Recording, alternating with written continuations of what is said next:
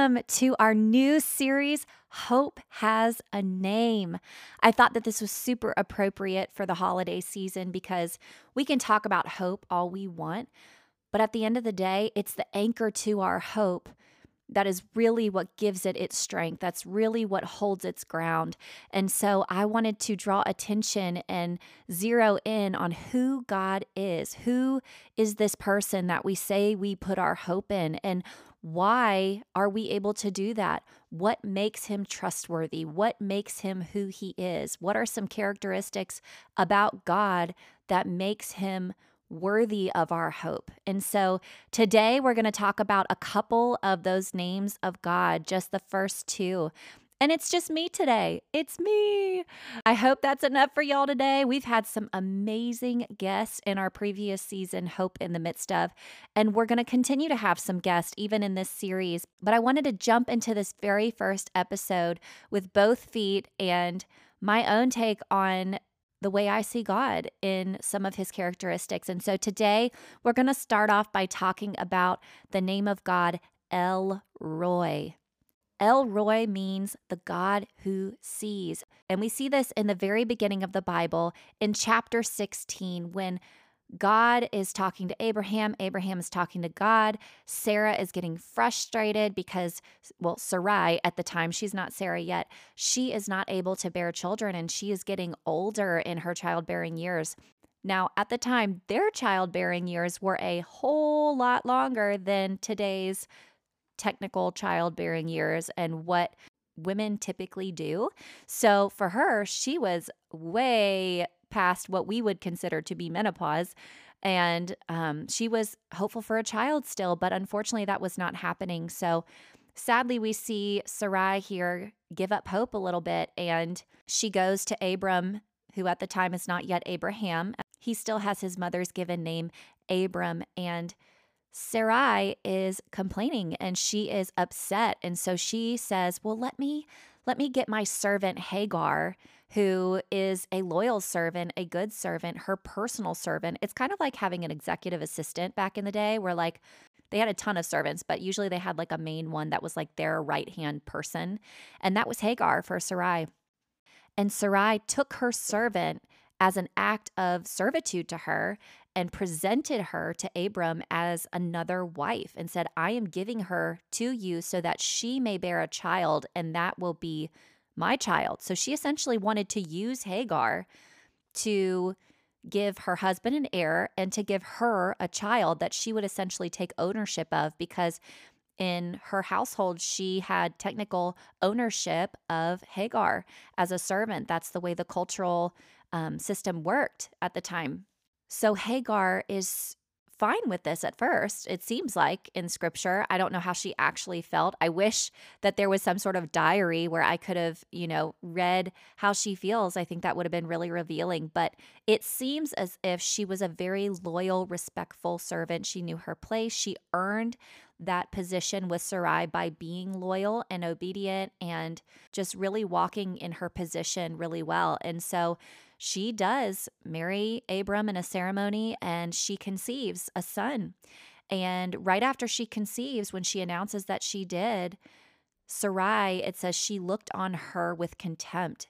And immediately that hurt Hagar. That hurt her so bad because she was she thought she was doing something that she had been asked to do that would honor and um, give her value, that would honor Sarai and continue in her servitude in a way that would bring her joy because it was essentially what she wanted. While Sarai did have contempt toward Hagar, I don't know if it was an angry contempt or to jealousy or whatever, but I always get surprised by that part because we know that Sarai ends up being Sarah, who does bear a child, and Jesus comes from that line. So it's always interesting to me how God still blesses us even when our attitudes are poor. But I digress. Hagar feels this. She's upset. She feels used. She feels abused. And so she decides that she's going to up and leave. She's just going to leave with this baby and she's like I I don't want to live in this situation. I did everything and I feel like I can't do anymore. So she leaves and an angel of the Lord is sent to her in the midst of her journey. And that angel of the Lord basically tells her, God sees you. And so you need to go back to Sarai and Abram and again, humble yourself. What a hard word that is. So, in the same sentence, God sees her, she feels value, but at the same time, the same sentence, he says, and you need to go back. That's a hard word. I identify with her a lot because I feel like sometimes God can see our heart and empathize with us, but it doesn't always change what we're ought, what we ought to do and what he wants us to do. And sometimes it's, you know, yeah, I'm going to send you back into this painful situation and I know it's going to hurt, but I need you to know that I see you in the midst of it I feel like that is that characteristic of hope that the Lord asks us to carry, that spirit of hope that we get with the Holy Spirit, where we can be in the midst of a really, really difficult circumstance or situation and still have peace in the midst of it. I really feel like that's what the angel of the Lord was asking her to do by saying, Hey, God sees you, He loves you. Yes, that hurts. I understand. I'm going to bless you. I'm going to bless your line. But in order to do that, I need you to go back into this really painful situation. And I need you to continue to keep your heart pure. Don't let her contempt give you contempt. I need you to keep your heart pure, continue living in loyalty, in servitude, in humility, the way you were doing. And I will continue to bless nations after you through your son, who will be called Ishmael. So she does. She obeys the Lord, and immediately she calls him El Roi. That is the name used. It's the first time in scripture that the name El Roi is used, the God who sees. She felt so seen. And in fact, they actually named that it was like a well that she was by I can't remember the whole name, but it was something, and then it had El Roi. So that was really, really cool because that place is super significant for her that it became named El Roi, the God who sees, because that's where he saw her. So she goes back, bears this child. Abram does name him Ishmael. And then he goes on to be the primary and only child for another almost maybe a little more than 10 years before the Lord comes to Abram and says, Hey, you will be named Abraham. Your wife is going to change her name to Sarah. Things are about to flip around here. You're who I choose to create my nation through, to create my people. This is who I choose to do my covenant with. And in order to do that, I am going to continue to bless to bless Ishmael. I am going to continue to bless all of your offspring, but Ishmael's not it. I'm going to double that, and I'm going to give your previously barren wife, Sarai, who is now Sarah, an offspring of her own. And that is the same offspring that the King of Kings is going to come from. It's going to have kings and princes on both sides, but the King of Kings is going to come from your primary wife, Sarah. And I just find that so significant because while the angel of the Lord came to Hagar and said, God sees you. I am the God who sees. And she acknowledged him as El Roi and said, You are the God who sees. He had mercy on her, even in her contempt, as a response to the contempt of Sarai. I mean, truly, how many times do we all do that?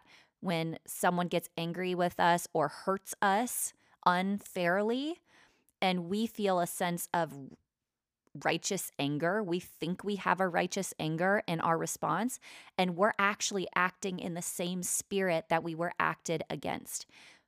I find that super significant because God had mercy and He saw through the actions. He saw through her running away, He saw through her anger, and He saw her heart. He saw her pain because that's what the Lord does. He looks at the heart. And I feel like He did the same thing with Sarah. He went and He looked at Abraham, he looked at Sarah and he saw, you know what? Yes, she treated Hagar awful. She treated her poorly. She was unfair. Even after she went back, she was not kind to her. And she had contempt in her heart when what she wanted to happen happened. I feel like the Lord saw through her actions, saw through her pain, saw through her anger, through her mistreatment of Hagar. And he said, You know what? The root of that is pain, the root of that is sadness. and I'm going to have mercy and I'm going to see her too. So I feel like in Genesis, he just, the Lord established himself in this story of Abraham and the beginning of God's nation as El Roi, the God who sees. So I love that characteristic of God. It makes me feel like even when I mess up, he still sees my heart. Even when I'm less than kind to my kids, even when I'm less than patient with my husband or respectful, or even when I'm just judgy or rude with other people. We all make mistakes and we all have poor judgment and act out of sadness and anger. I just have so much peace knowing that the Lord sees through that and sees to my heart and he can have mercy on me still. He has so much mercy and so much grace, and my performance doesn't dictate his love towards me. My performance doesn't dictate his goodness because he's good in and of himself. His kindness is in and of himself. I don't get to dictate that. And he already chose me. So he sees through all of that. And I just, I internalize that so much. And that's something I'm trying to see more of this week is I'm going to make an a point to declare God in my prayer life as El Roi. You are the God who sees me, and I'm going to worship you for that.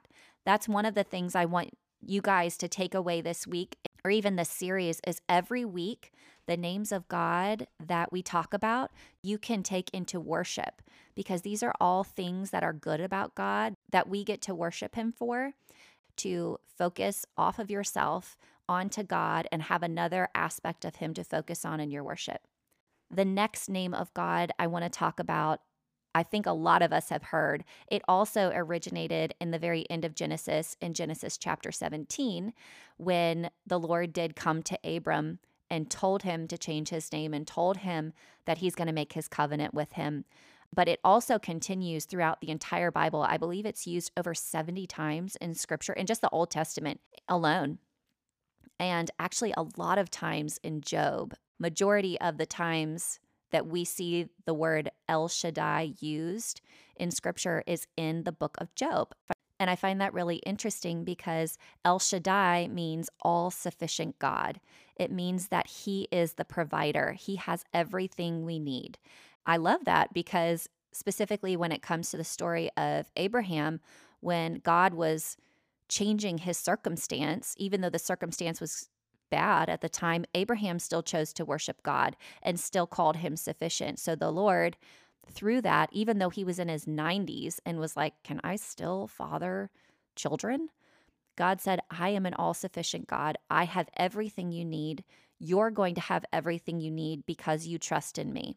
And this was the first time that Abram used that word, El Shaddai, in referring to God. And it's also very significant, this word, El Shaddai, because in all of the Old Testament, this is really, really cool to me. The line from Abraham, you have Abraham, Isaac, Jacob, and so on and so forth, all the way down to Jesus and, and beyond. Every time that a father, one of those leaders, would bless their next generation, their their heir, their next firstborn son. So Abraham blessed Isaac, Isaac blessed Jacob, and so on and so forth.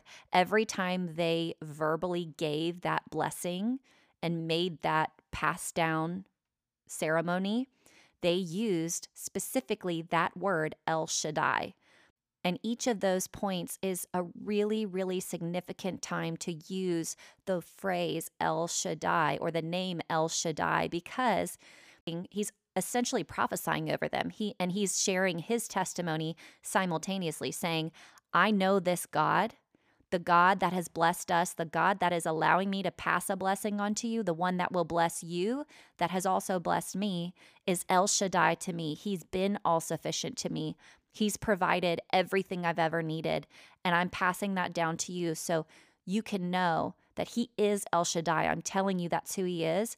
And that's who we, as a culture, as a family, as a unit, as a bloodline, that is how we refer to and see our God. We see him as all sufficient. We see him as a provider because He has always done that in our family's history. And I am now prophesying that through you, He will always do that in our family legacy moving forward because He said He would. That is who He is, that is who He professes Himself to be, it's who He has shown Himself true to be. That's another one that I want to take to the Lord this week and just continually thank Him for being El Shaddai because you all know my story where I have or I was diagnosed with a condition that I don't really want. I don't really want to deal with that. It's a really crappy circumstance. I don't like it. I would rather be without it. I pray for healing for that all the time. I'm still believing for it. But at the same time, even though I have not had or experienced the fullness of that healing quite yet, at the same time, I can still profess him to be El Shaddai, my my provider, all sufficient God, because my circumstance does not and will never dictate who he is. I cannot change him based on what I'm experiencing. That would be walking by sight and not by faith. And I need to know that who he is is so far and above and beyond my understanding, my circumstances, my world, my brain. I can't wrap my head around it. So when he gives us these pieces of who he is in scripture, that's something we can hold on to and continually profess. And I want to take a cue from Abraham and I want to continue to prophesy that over my life and into the generations after me is hey, I believe and I know that God is El Shaddai. He's a provider. And I'm prophesying that He's going to continue to be that in my life. And He's also going to be that in my family's life and every generation after me until the end of time. I'm professing that. So that's something I'm going to continue to do. I also love, like I mentioned, how that word is used the majority of times it's used in the Old Testament. It's used in the book of Job. And if you know the story of Job, and even if you don't, Job is someone who basically, to give you a, a really quick summary, Satan went to God in heaven and said, I don't believe that Job is a faithful servant. I believe that if if you let me mess with him, if you let me test him and give him trials and take things away that he loves, people he loves, put him in the midst of pain, some of the most painful circumstances, he'll deny you. Just let me try. And I believe that enemy does this with us now, every single one of us. I think that's just his mission in life and now he gets his demons to kind of do his dirty work with him. Isn't it interesting that the name El Shaddai is used the most in that chapter, specifically with Job, because Satan tried to take everything from him. I mean, he took family members, he took his home, he took his animals, he took his land. I mean, he took everything.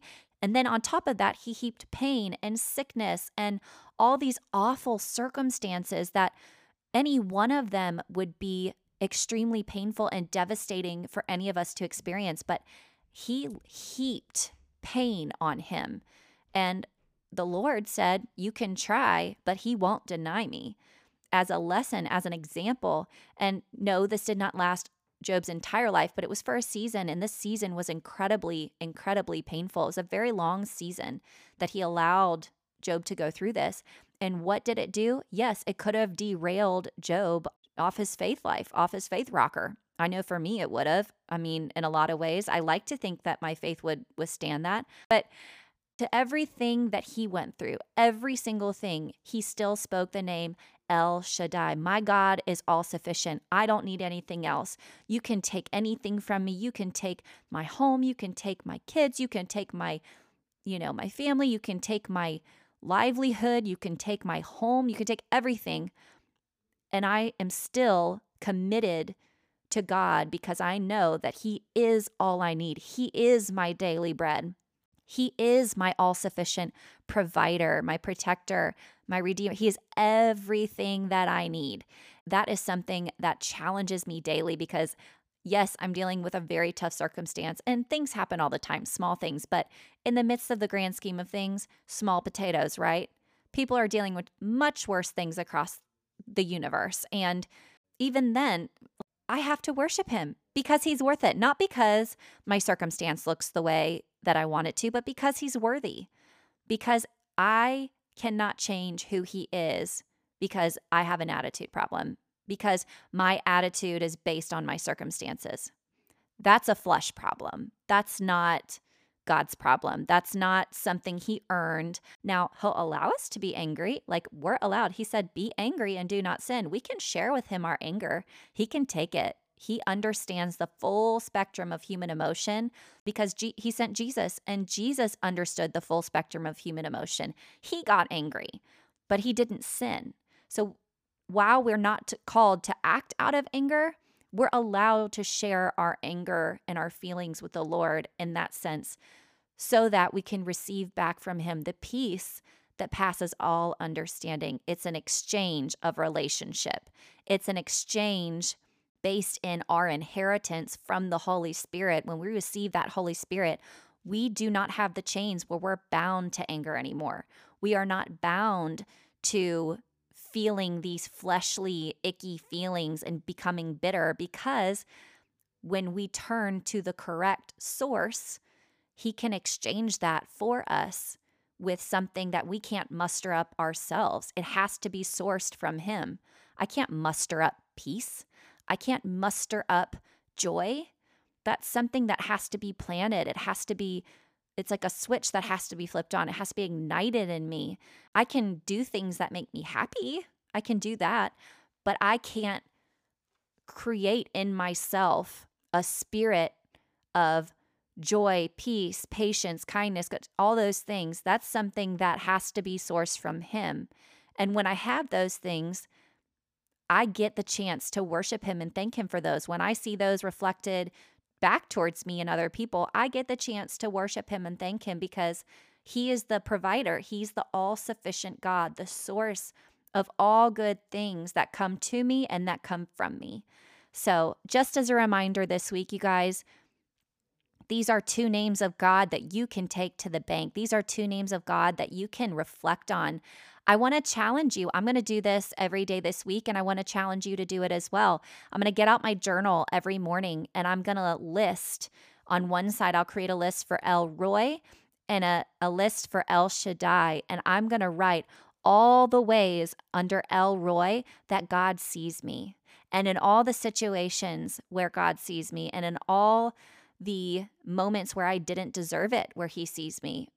And then on the other side, in El Shaddai, I'm going to list all the ways that God provides, all the ways that He has been sufficient for me in my life when it felt like things weren't going to work out, when He made a way, He made a stream in the desert for me. I'm going to list all the ways that He has given me these feelings and these characteristics and these fruits of the Spirit that I can't muster up myself. And all the ways as well that He allows others to give me those things in my life that just enhance my joy, that just spark the fire inside me that He's put there, that make it bigger.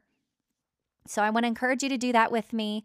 If you want to share those things, I would love to hear what you're learning about El Roi and El Shaddai and ways that he's shown up for you as well. So head on over to my Instagram page. It's kind of the home of Cultivate Hope podcast. It's called at Sentiments with Sarah. Again, that's at Sentiments with Sarah. You can go there. You can comment on the picture for this episode and tell me what that means to you. Just tell me what El Roi means to you. Tell me what El Shaddai means to you. And I would love to hear your perspective so I can grow more. And I think we can help each other grow by seeing who God is to all of us. And I think we'll find a renewed hope and a renewed faith in the hope that sustains us and the hope of heaven. So, thank you so much for joining me today. Thank you for going on this journey with me to dive deeper into the names of God in this holiday season and to really reflect on who He is in His essence and who He is to us and how we can worship Him in this season in a way that takes the attention off of us. We're supposed to magnify him, which means we got to minimize us. And in order to do that, we need to see different parts of him. We need to acknowledge the different characteristics and the different ways that he is God, the different ways that he is other. Sometimes I think it's easy to humanize him, but guys, he is not human. We're made in his image, but we are not God and we'll never be God. But he made us human with limits. He is an unlimited, all sufficient God who sees. Thank you for tuning in today. Don't forget to join us next week when we hear from my dear friend, music artist, and songwriter, Carmen Justice. She has some great perspective to help us see God as both Jehovah Jireh and Jehovah Shalom. Until then, don't lose hope.